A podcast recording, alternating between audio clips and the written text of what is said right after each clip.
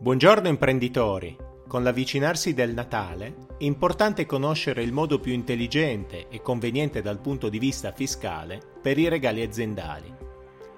I costi relativi ai regali ed omaggi sono trattati dal punto di vista fiscale in maniera differente a seconda dei soggetti che li ricevono.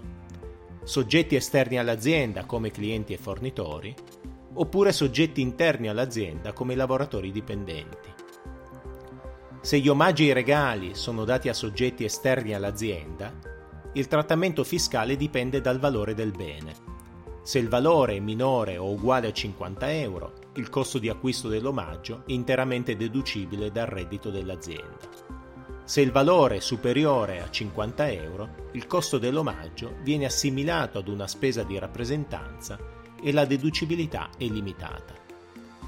Nel caso in cui l'omaggio è composto da più beni, ciascuno di valore minore a 50 euro, il limite deve essere riferito al valore complessivo dell'omaggio e non al valore dei singoli beni che lo compongono. Per esempio, un cesto natalizio composto di 3 bottiglie del valore di 20 euro ciascuno dovrà essere considerato come un unico omaggio del valore complessivo di 60 euro.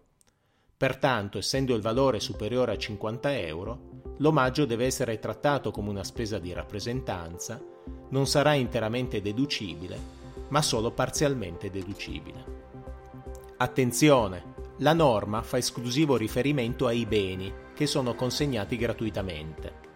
L'Agenzia delle Entrate, pertanto, ritiene che non sia applicabile alle prestazioni di servizi. Di conseguenza, le spese relative ai servizi resi gratuitamente saranno anch'esse considerate spese di rappresentanza. Abbiamo parlato di omaggi e regali destinati a soggetti esterni all'azienda, come i clienti o i fornitori. Parliamo ora di omaggi e regali destinati a soggetti interni all'azienda, come i lavoratori dipendenti.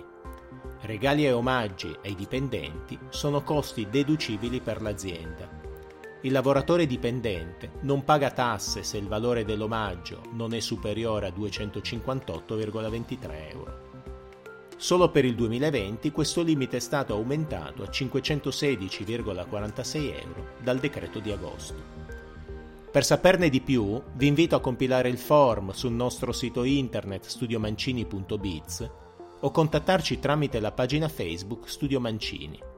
Per rimanere aggiornati, iscrivetevi anche al nostro canale Telegram Il Commercialista.